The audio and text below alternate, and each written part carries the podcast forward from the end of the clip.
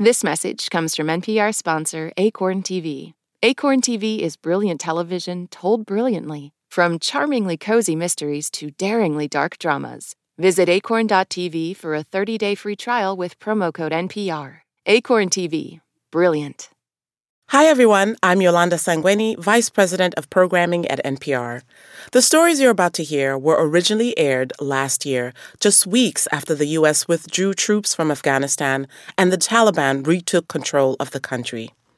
It had been 20 years since 9 11, and most other news outlets were focused on covering this moment from a U.S. perspective. Throughline shifted the narrative to center Afghanistan and its people in a three part series called Afghanistan, the Center of the World.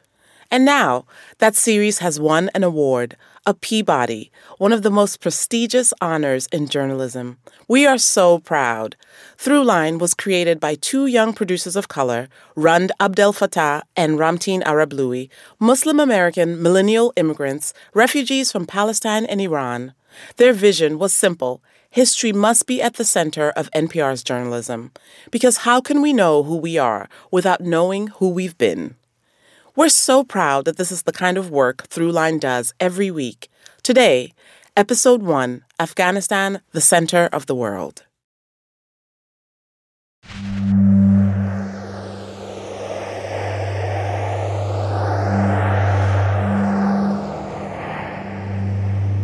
All this world is like a tale we hear. Men's evil and their glory disappear.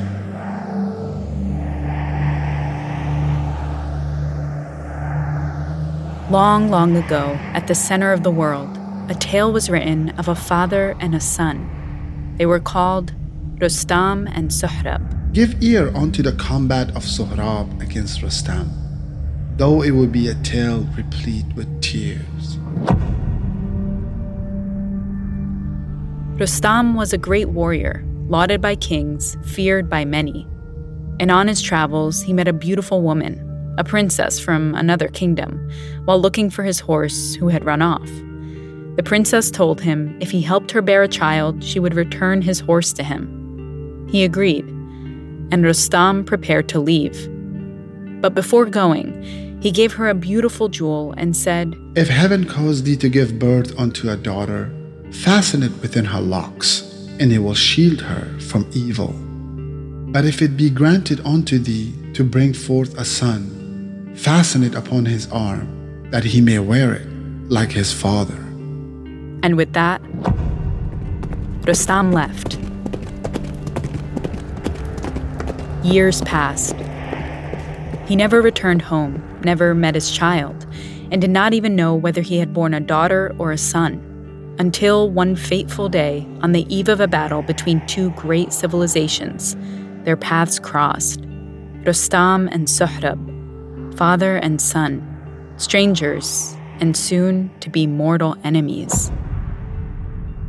But let's not rush to the end of this tale, for it's a part of a much bigger story, an epic rivaling Beowulf or the Odyssey, known as the Shahnameh.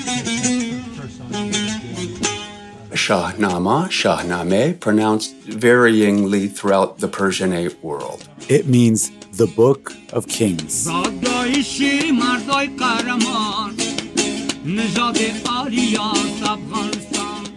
in the 11th century, the Shahnameh takes you from the dawn of humankind when warriors battled mythical beasts to the arrival of Islam.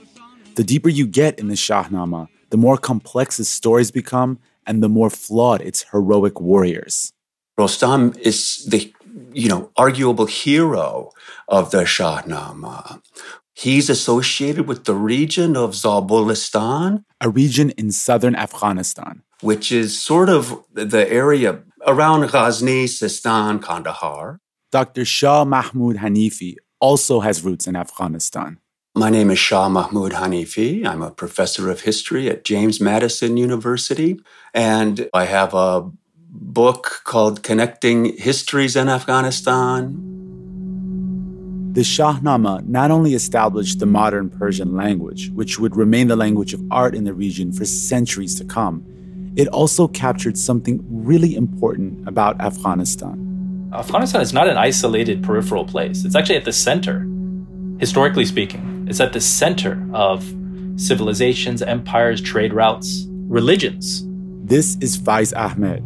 He's a faculty member in the history department at Brown University and author of the book Afghanistan Rising. From uh, Buddhism and Islam and Zoroastrianism to Greeks to Arabs to Persians to Indians to you know Turks, mixing in this um, remarkable land of convergence.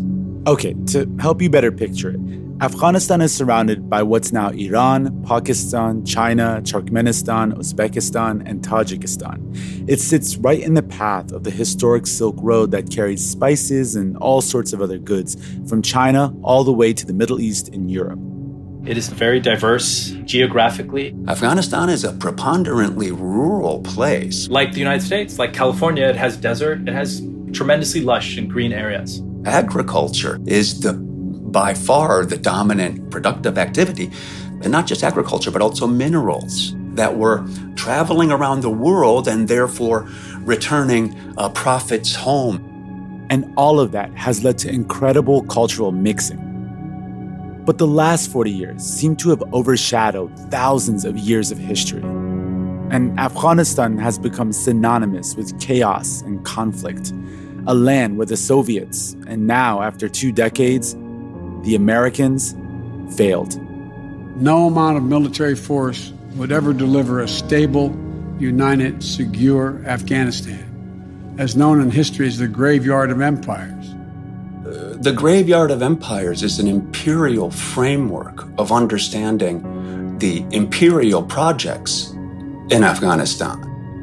It's you know, rather derogatory to say that we're, we're living in a graveyard that's actually the cradle of history. And nowhere in that reckoning are the people of Afghanistan. The people of Afghanistan. Their histories, their stories, their legends, their triumphs, and their tragedies. Give ear unto the combat of Sohrab against Rustam. Which brings us back to perhaps the saddest tale of the Shahnama. A tale replete with tears. By now, Sohrab is a grown man, and all he knows of his father is his name, Rustam, never having laid eyes on him. On the eve of a great battle, they sit in tents on different sides of the field. Sohrab has a growing suspicion that his father, the great warrior Rustam, is on the other side. And hoping to at last meet him, Sohrab crosses into enemy territory and demands to meet Rustam. Rustam's men refuse to let him pass, so Sohrab then challenges the Shah, the King of Kings, to meet him in battle. None answer the challenge, except one Rustam. He comes charging in and begins to fight Sohrab, neither realizing that the blood they seek to spill is the same blood coursing through their own veins. And then, a fatal blow. Rustam stabs Sohrab, and as he lays dying, Sohrab cries out, My father would draw thee forth from thy hiding place and avenge my death upon thee when he shall learn that the earth has become my bed.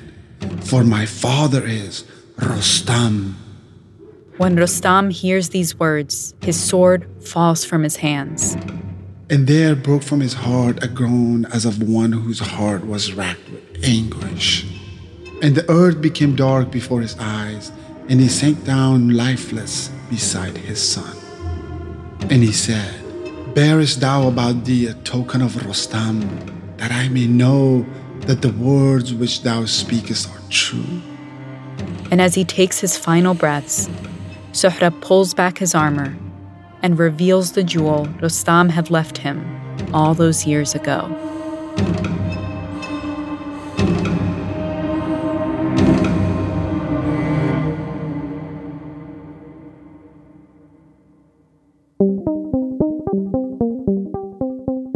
Sohrab and Rustam may live within the pages of a fictional tale written long ago, but their struggle tells us something very real. A hero one day may become a villain another, and glory doesn't shield you from tragedy. Contradiction defines people and places. We all know where Afghanistan's story ends up. We're witnessing it now. The tragic images of people scrambling to flee their country as the Taliban return to power. But where does the story begin?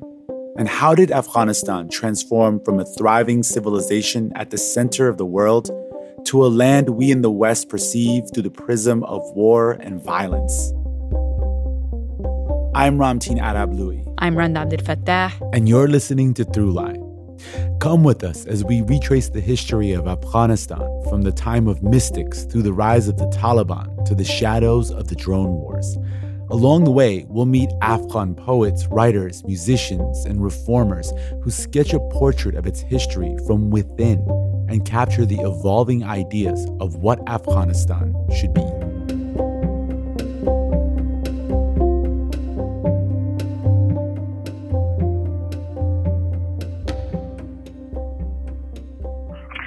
Hey, this is Therese Tucker calling from Helena, Montana.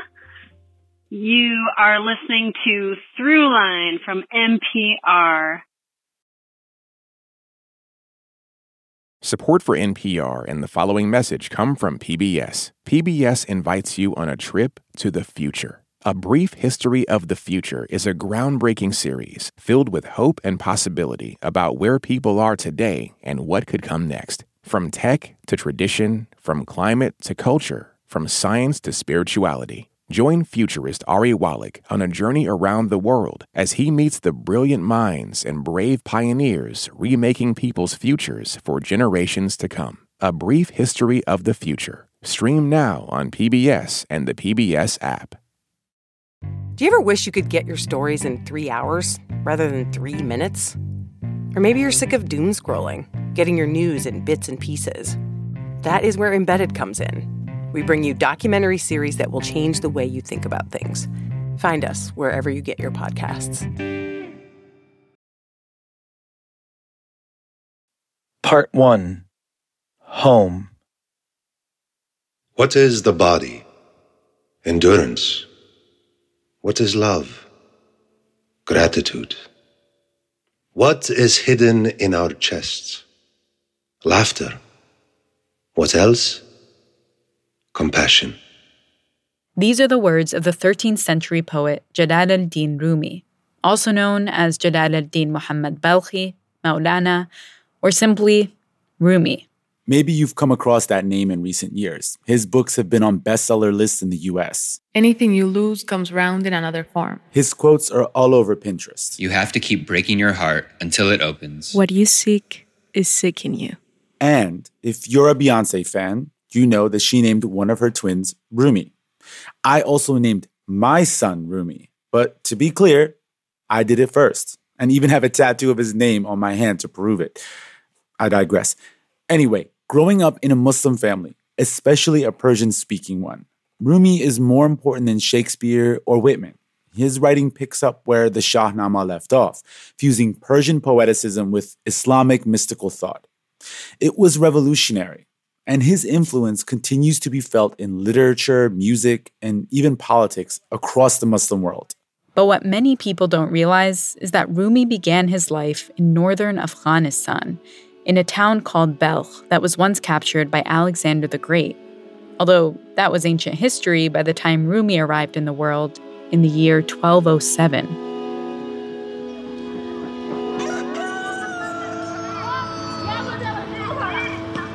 A voice out of this world calls on our souls not to wait anymore. Get ready to move to the original home, your real home, your real birthplace.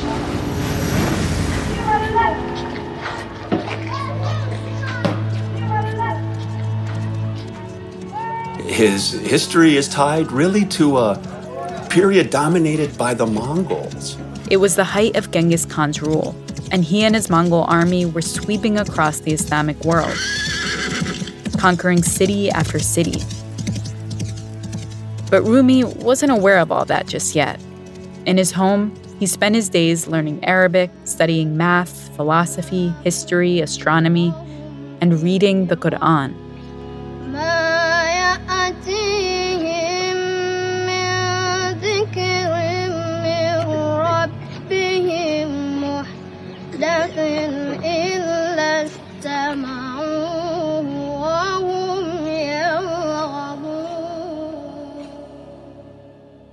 Afghanistan was kind of the eastern edge of Islamic lands. Islam had arrived there a few centuries earlier. Until then, the country had largely practiced Zoroastrianism, Hinduism, and Buddhism. But generations of Muslim rulers had converted much, but not all, of the population of Afghanistan to Islam. And a particular form of Islam called Sufism took hold there. There's a deep history of Sufism through the mountains and valleys of Afghanistan, as it were. You can think of Sufism as a kind of Islamic mysticism. The path to God is through internal spirituality and connection, not external rules and laws. Sufism broadly in the history of Islam has been a phenomena you find in Islamic borderlands, geographically and historically. Afghanistan was a borderland between Islam and Hinduism, and Sufism helps bridge that gap. Rumi's father was widely known as an accomplished Sufi scholar and passed that worldview on to him. Make peace with the universe. Take joy in it. It will turn to gold.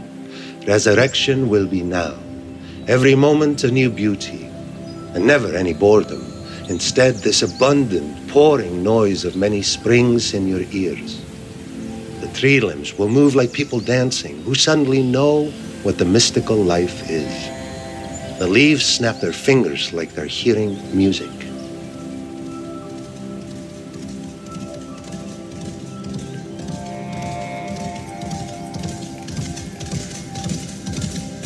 As the Mongols inched closer and closer to Rumi's hometown, his father decided it was time for them to leave Afghanistan.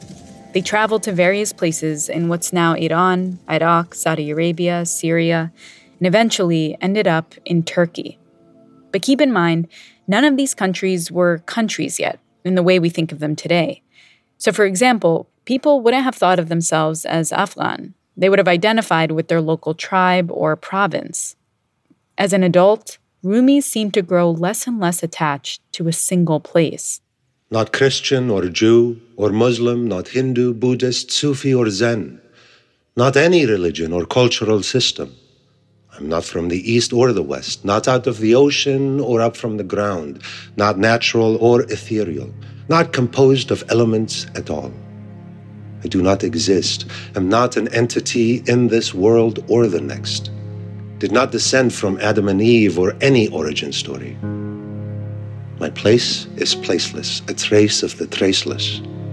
Neither body or soul. I belong to the beloved, have seen the two worlds as one, and that one call to and know first, last, outer, inner. Only that breath breathing human being. Rumi was at once deeply religious and deeply open minded. His devotion and passion for Islam didn't translate into a rejection of all other thought, and his interpretation wasn't seen as a fringe form of Islam. It was widely practiced and embraced and felt.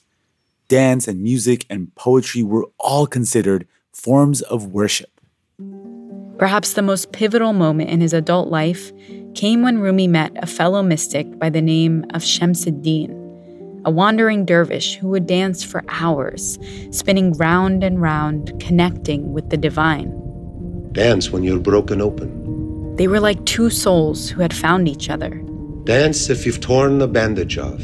Time faded away, and poetry flowed from Rumi. Dance in the middle of the fighting. He became completely consumed by Shamsuddin, and soon Rumi's students and family grew jealous. Dance in your blood. Then, one day, Shamsuddin vanished. Some speculated he had been murdered, others that he had simply wandered off.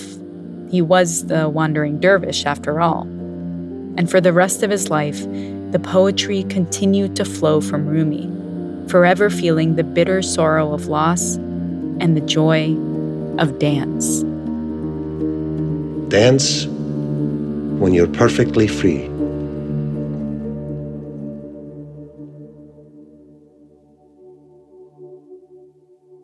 به روز مرگ چو تابوت من روان باشد گمان مبر که مرا درد این جهان باشد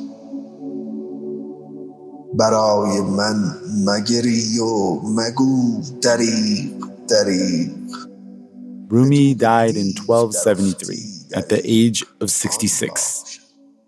We have such fear of what comes next death. His words would long outlast his body. This body and this universe keep us from being free. Those of you decorating your cells so beautifully, do you think they won't be torn down? Rumi understood that power is a fleeting companion and though he may never have returned to his hometown in Afghanistan, the Mongol Empire that had driven his family from there eventually came to an end. The eventual demolishing of prisons is a given. Fire change, disaster change. You can trust that those will come around to you.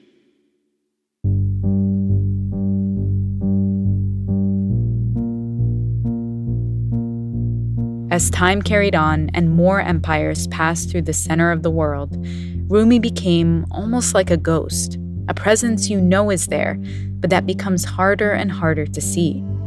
His ideas of mysticism and spiritual openness were replaced by a different interpretation of Islam, where devotion was expressed more through social and political rules. And still, more empires came in the 16th and 17th centuries, Afghanistan was divided between multiple civilizations, including Persia and Delhi. Meanwhile, rulers within Afghanistan were vying for more power and trying to create a regional Afghan identity. Those empires also eventually faded. And by the 19th century, interest in controlling the crossroads of Asia shifted from regional powers to those in the West. And so began the Great Game. The time for poetry and versification is over. The time for magic and sorcery is over. Now is the age for effort, action, and striving. When we come back, Afghanistan enters a new era. This is David Jones from Farmers Branch, Texas, and you're listening to Throughline from NPR.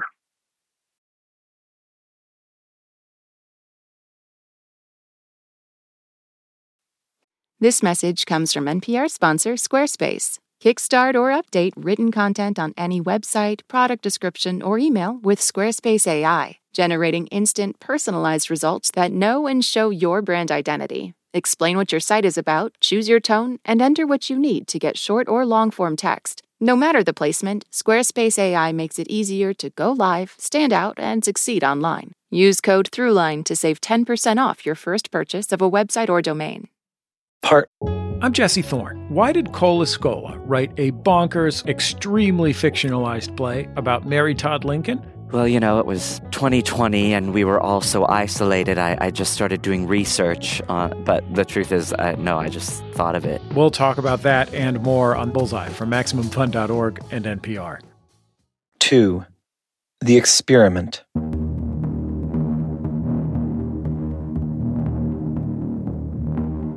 Now is the age of motor, rail, and electric. The age of the camel, that slow gated creature is over.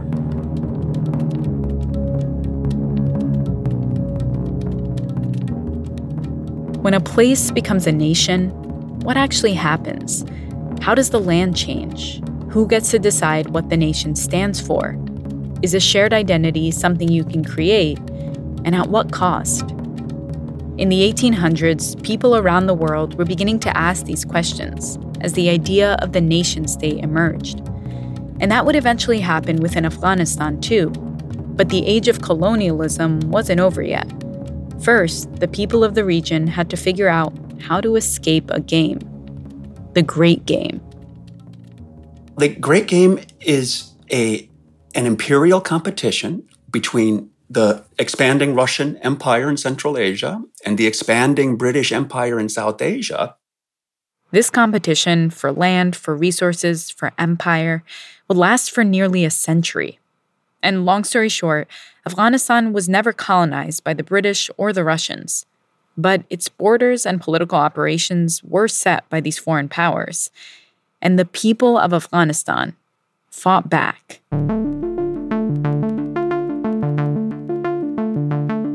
Some took up arms, waging two wars against the British in the 1800s. Others took up the pen, like Mahmoud Tarzi. The time for poetry and versification is over. The time for magic and sorcery is over. He is a very prolific poet and writer and journalist. Now is the age for effort, action, and striving. This line of poetry is drawn from a remarkable book called Modern Persian Literature in Afghanistan by Professor Wali Ahmadi of UC Berkeley. Now is the age of motor, rail, and electric. It reflects the world that Mahmoud Tarzi was born into a world where Western colonialism and industrialization were clashing within Afghanistan of many different traditions, cultures, and languages. He's a polyglot. You know, this is before Google translators and all those types of gadgets. Here's a quick rundown of the languages Mahmoud Tarzi spoke Turkish, Arabic, French, Urdu, and the two main languages of Afghanistan Persian and Pashto. These are keys to multiple worlds.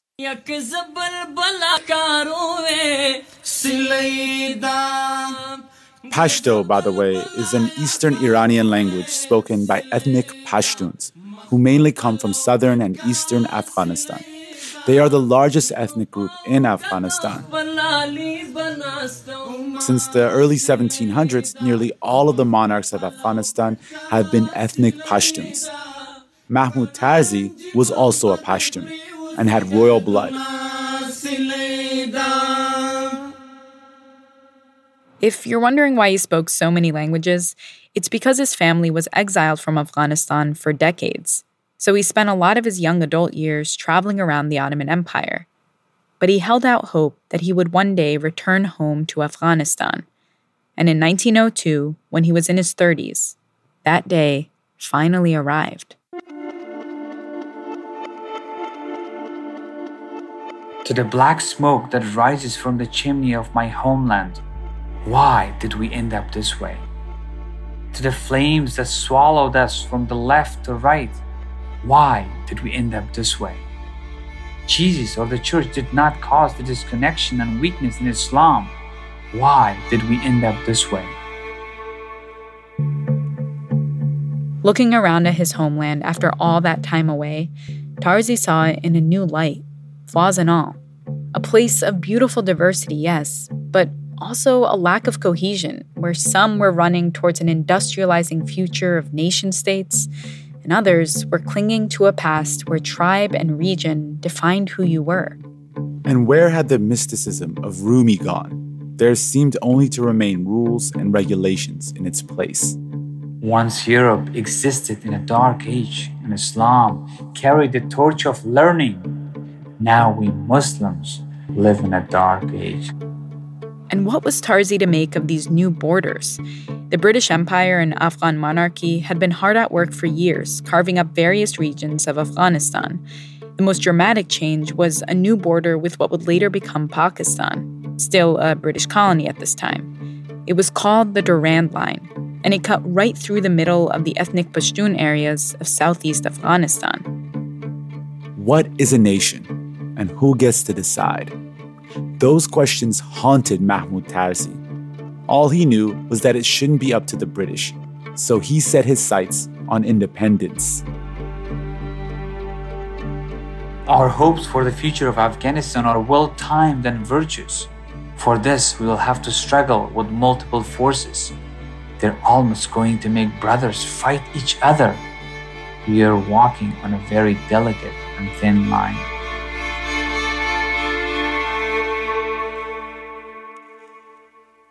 Tarzi began publishing his ideas about independence in the pages of a paper he founded and built support for the idea in Kabul, the capital, among other intellectuals, journalists, and activists, radicals who called themselves the Young Afghans.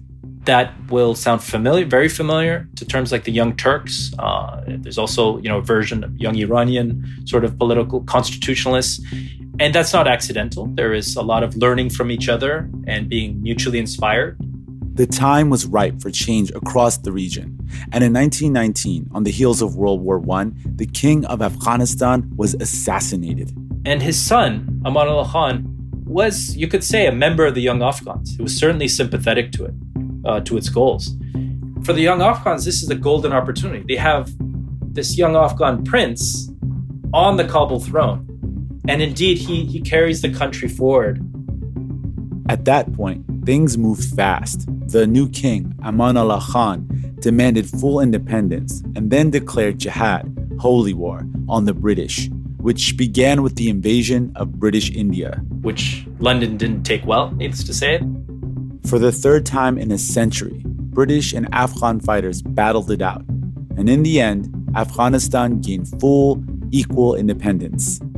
For Afghanistan, this was a, a tremendous victory. It's hard to say exactly how they pulled it off, but one clue is the geography of Kabul. As you're flying there, uh, you know, you see these towering mountains, and you're like, why are we dry- flying so close to the mountains? And you realize, like, that's the highest that planes can go. It's just these mountains are so high.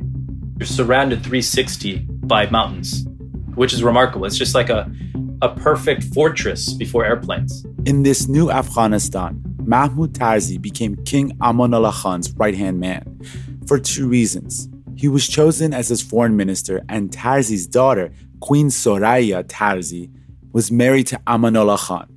And over the next decade, the three of them worked together to answer a seemingly simple question What should this new Afghanistan be?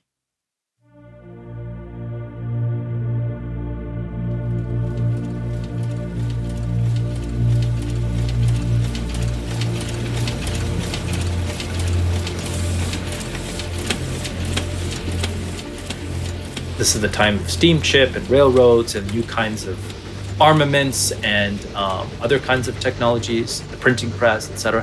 What does Islam have to say about modern technologies?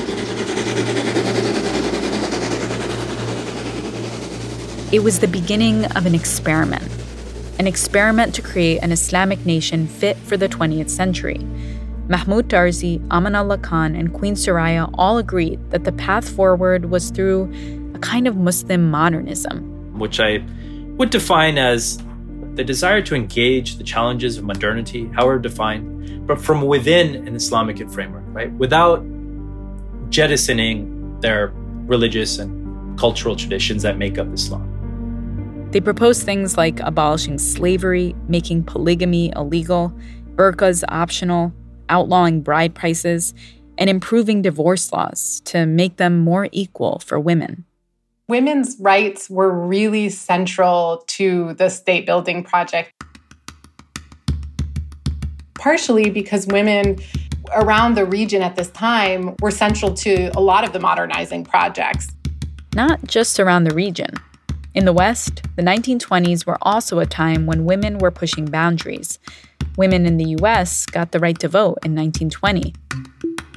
In Afghanistan, no one was more vocal in pushing for the rights of women than Queen Soraya.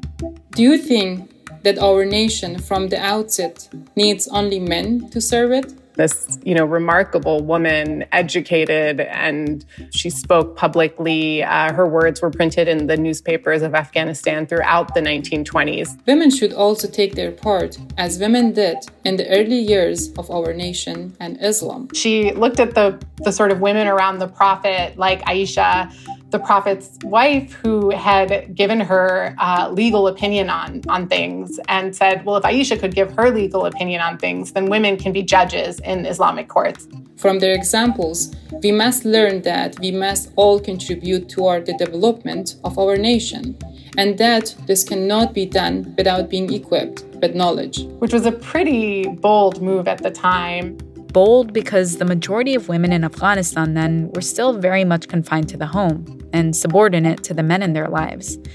And Queen Soraya was arguing that it was time for women to have a say in how Islamic sources were interpreted. If we look at the sources and not at the way the sources have been like misunderstood by all of these men, we see that women do have a lot of rights within the Islamic tradition. By the way, this is historian Marya Hannun. I'm currently uh, a postdoc, postdoctoral fellow at Georgetown University. Beyond the courts, Queen Soraya and her husband Amanullah Khan were also changing social norms for women. At one public event, Amanullah Khan announced that, quote, Islam did not require women to cover their bodies or wear any special kind of veil. Then Queen Soraya removed her veil, and the wives of the other political elite followed suit. In pictures, she could almost pass for a flapper on the streets of New York City the short hairdo, the glamorous dresses, and a no nonsense expression. Despite all that, this is how one British paper described Queen Soraya.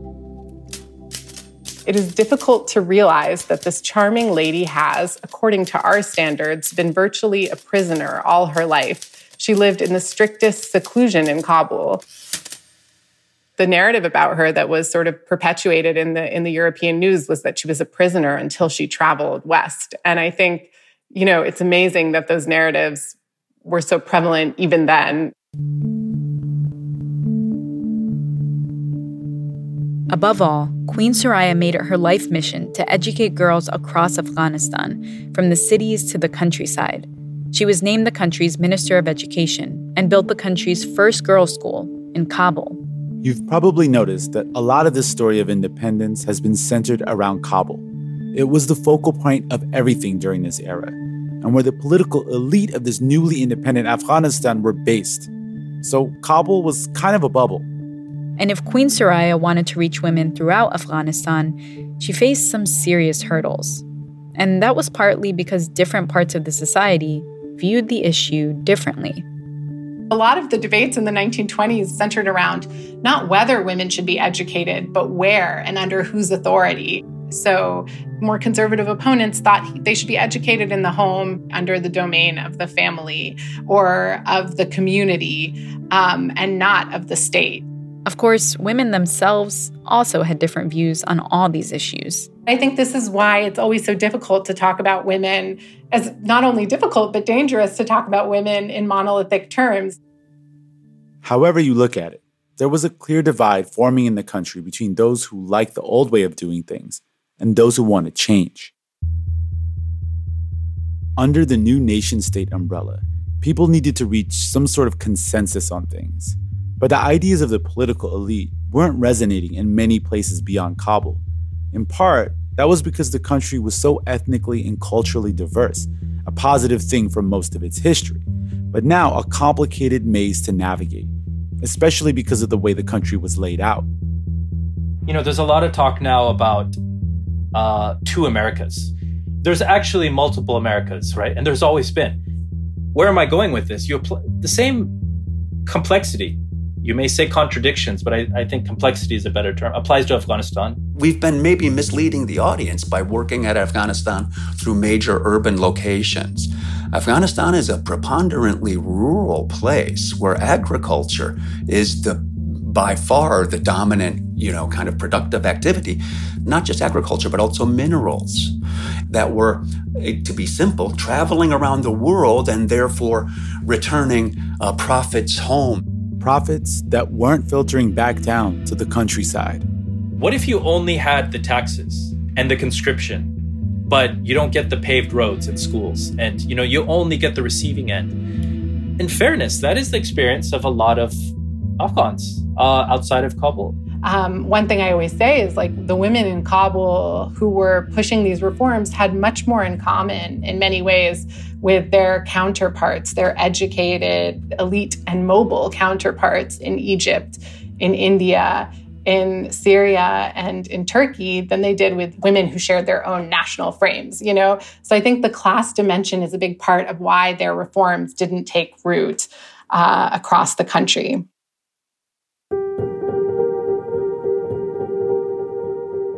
Anarchy started suddenly inside. The tribes still want a healthy and problem free life. They must be guaranteed that this will be achieved. In 1928, tensions within Afghanistan reached a boiling point, and tribal leaders led uprisings against Amanullah Khan. A sort of anti-elite movement took place against him, um, and and he was overthrown and driven out of the country in 1929. Mahmoud Tarzi left the country and lived out the rest of his life in Turkey. The girls' school Queen Soraya opened in Kabul was closed, and the veil was reinstated as law. The question, what should Afghanistan be, hung heavy in the air. The modernizing experiment that Amanullah Khan, Queen Soraya, and Mahmoud Tarzi set in motion had been derailed. But as with any experiment, more than one trial is required. And for Afghanistan, the experiment wasn't over just yet. Even if the whole world's harp should burn up, there will still be hidden instruments playing. So the candle flickers and goes out. We have a piece of flint and a spark.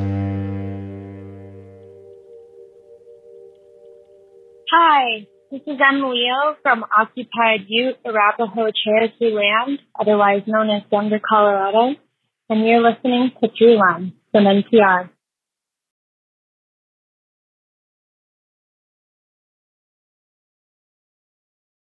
This message comes from NPR sponsor Progressive Insurance, where drivers who save by switching save nearly $750 on average. Get your quote at progressive.com and see if you could save. Progressive Casualty Insurance Company and Affiliates. National average 12 month savings of $744 by new customers surveyed who saved with Progressive between June 2022 and May 2023. Potential savings will vary. Part 3 Separation.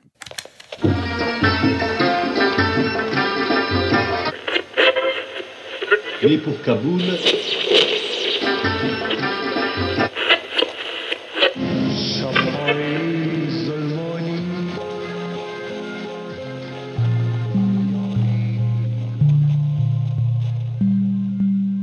My grandmother, she's from Badakhshan, which is in the north. And she was about 11 years old when my grandfather married her. And so she migrated to Kabul. Through the years, she, I think she heard on the radio the lyrics of, um, of Maulana's Masnavi being played. Remember Rumi?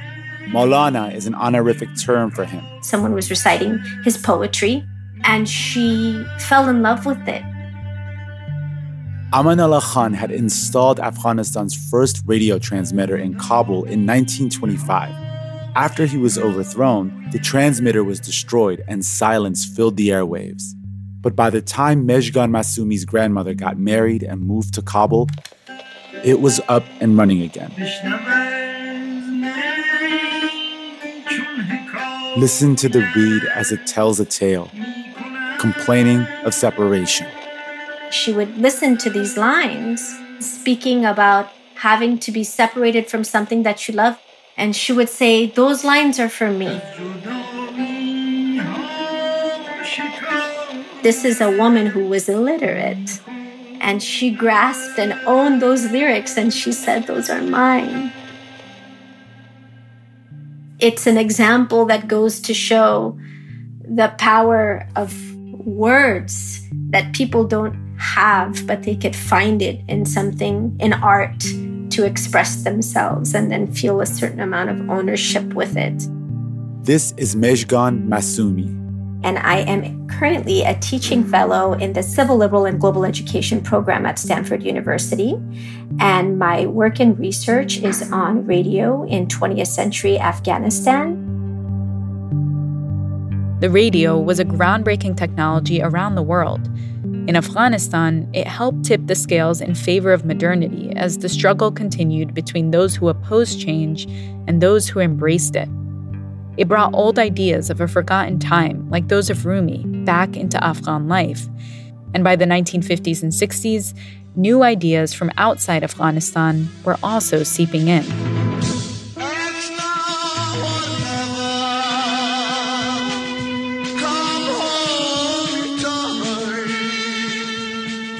This is the voice of Ahmed Zahir.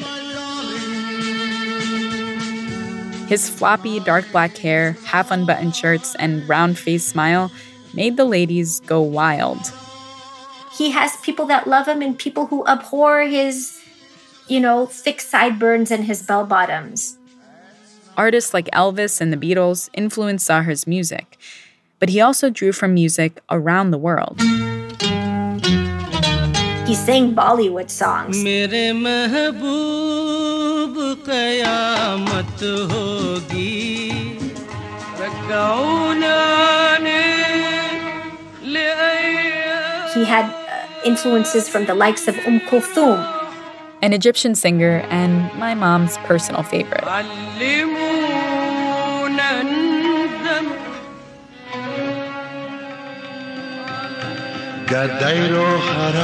علمونا ندم گدایرو حرم گردی گدایرو حرم گردی گبردری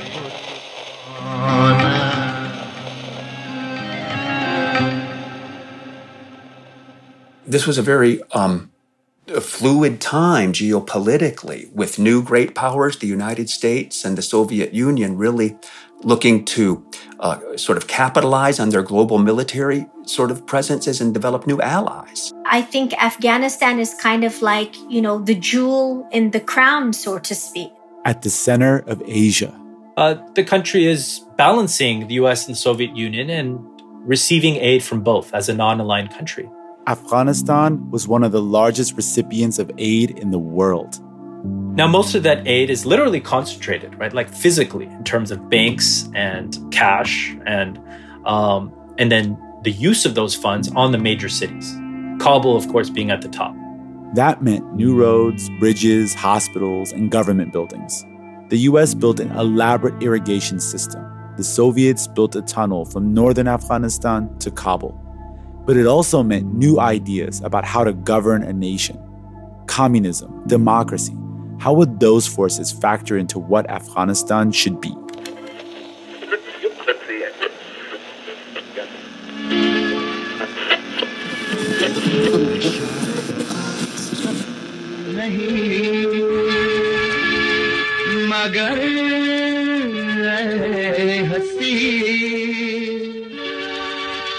This was a time of political and cultural experimentation a return to the spirit of the 1920s. During the 1960s, the country would draft a new constitution that introduced democracy in Afghanistan. Women got the right to vote, they could go to school, and restrictions on dress were lifted. And through it all, Ahmed Zahir sang. I he captures the experimentation. He captures the defiance. You know, experimenting with speaking about explicit love. He sings, My life has come to an end while deprived of your ruby red lips. I think he had this uncanny ability to recognize what might an Afghan listening audience like to listen to if I took this beat, if I took this rhythm, introduced it in a, in a new way.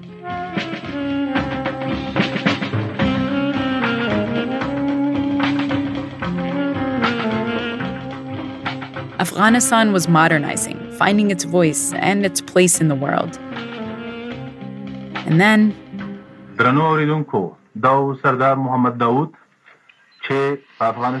From India, says there's been a coup in Afghanistan. Uh, there's a coup in, in 73. Daoud Khan, a general who served as prime minister of Afghanistan 10 years earlier, led the overthrow. He got rid of the monarchy and named himself president. This president is becoming increasingly autocratic. As the political climate uh, of Afghanistan starts to change between 73 and 78 when Daoud Khan is in power, once again, Ahmad Zahir is taking to the airwaves and he's singing of society's social social ills.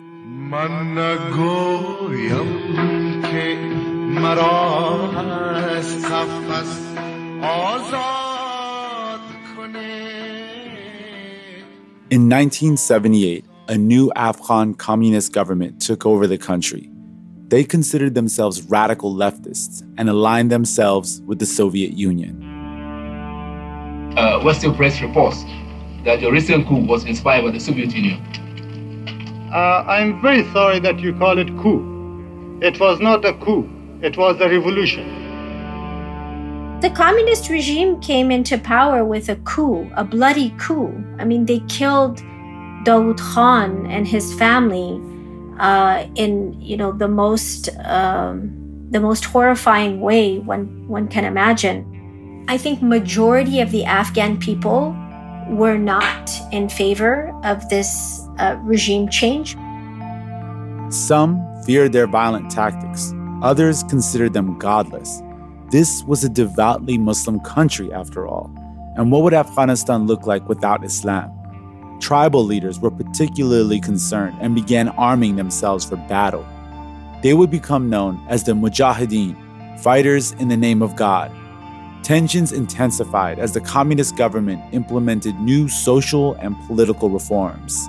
There was so many restrictions at that time. Um, everything was censored because the establishment was very much trying to control sound and lyrics in particular um, for musicians. It's either escape your country or sing in the name of the regime. But Ahmed Zahir chose neither option. He continued to sing songs of liberation, freedom, of dissent. On June 14, 1979, Ahmed Zahir died in a car crash at the age of 33. Some speculate he was killed, a harbinger of things to come. The sentiment of feeling hopeless um, and feeling uh, rage and anger in that moment, I think, is symbolized on that unfortunate, uh, eventful day when, he died.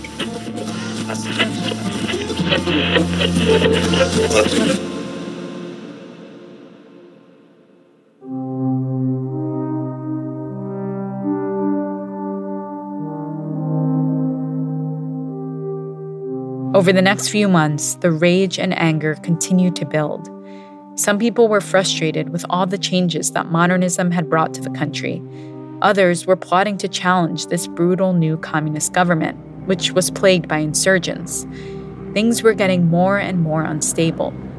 So on Christmas Eve, 1979, the Soviet Union decided to intervene.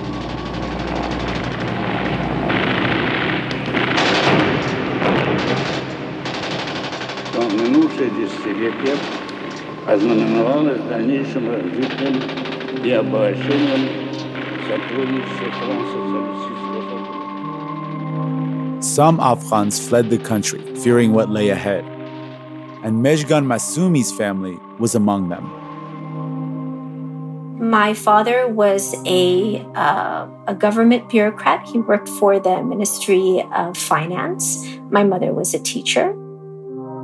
At the time, the, the, the communist regime was sort of profiling government uh, employees and looking to see if they were dissidents or not. My father was jailed for two days, and then shortly thereafter, we made plans within 24 hours to leave Afghanistan. It was my mom and my dad, um, my aunt who came along with us, my mom's younger sister, um, and then five children, five little girls. I was all of nine months old when we left. We escaped out of Afghanistan literally, I mean, on camels, on rafts. Thankfully, her whole family made it out okay. They first went to Pakistan, then Saudi Arabia, Germany, Italy, then the US, where they lived first in Minnesota and finally settled down in San Diego, California. Mejgan's family had gotten out just in time before things in Afghanistan got really, really bad.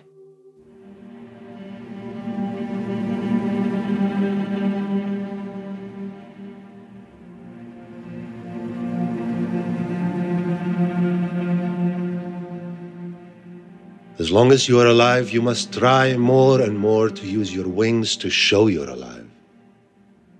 These wings of yours are filled with quests and hopes. If they are not used, they will wither away. They will soon decay.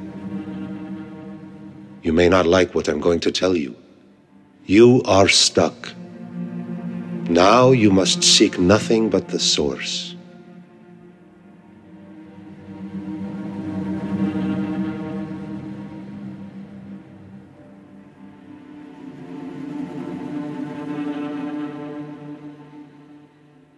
Next week, in part two of our Afghanistan series, how the Soviet invasion sparks a war between fathers and sons, brothers and neighbors. And it is at this time that you see, you start hearing grumblings about this new movement of young students who are ref- being referred to as Talibs. And eventually leads to the rise of the Taliban.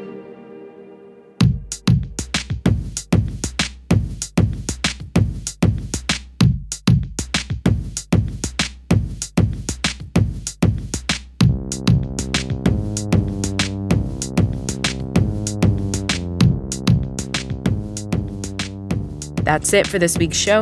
I'm Rund Abdelfatah. I'm Ramtin Arablouei, and you've been listening to Throughline from NPR. This episode was produced by me. And me and Lawrence Wu, Lane Kaplan Levinson, Julie Kane, Victor Yvellez, Craig Valdespino, Yolanda Sangweni. Fact checking for this episode was done by Kevin Vogel. Thank you to Anya Grundmann, Tamar Charney, Miranda Mazariegos, Adriana Tapia, Farhad Azad, Alina Saliuk, Samim Abadi, Nishant Dahiya, Andrew Sussman, and Greg Myre. Thanks also to Coleman Barks for his translations of Rumi's poetry in the book The Essential Rumi, published by Harper San Francisco. And a special thanks to all of our voiceover actors. Hi, I am Taib Jisur, and I played the voice of Mahmoud Tarzi. My name is Rada Akbar, and I played the voice of Queen Soraya. I'm mentally still in Kabul, in Afghanistan, but physically in France. With the help of my French friends and the embassy, I was able to move to the embassy in the very first hours after Kabul collapsed. I'm Zadran Wali, and I played Rumi. Hello, my name is Freydun Mojaddidi. Migrated to America from Afghanistan in 1985. I grew up in a household filled with the love of poetry, especially the poems of Maulana Rumi. And we're hoping that we can go back, inshallah, God willing, that we can produce people like that once again. Our music was composed by Ramtin and his band Drop Electric, which includes Anya Mizani, Navid Marvi, Sho Fujiwara. Thanks to Alex J. Wenskus for mixing the episode. And finally, if you have an idea or like something you heard on this show, please write us at throughline at npr.org or hit us up on Twitter at throughlinenpr. Thanks for listening.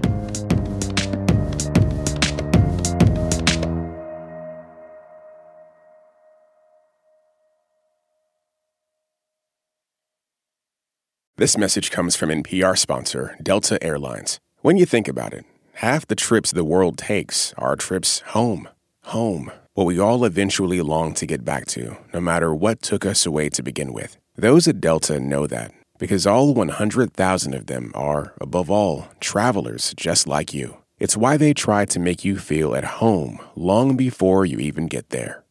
This message comes from NPR sponsor Progressive and its Name Your Price tool. Say how much you want to pay for car insurance, and they'll show coverage options within your budget. Visit progressive.com. Progressive Casualty Insurance Company and Affiliates. Price and coverage match limited by state law.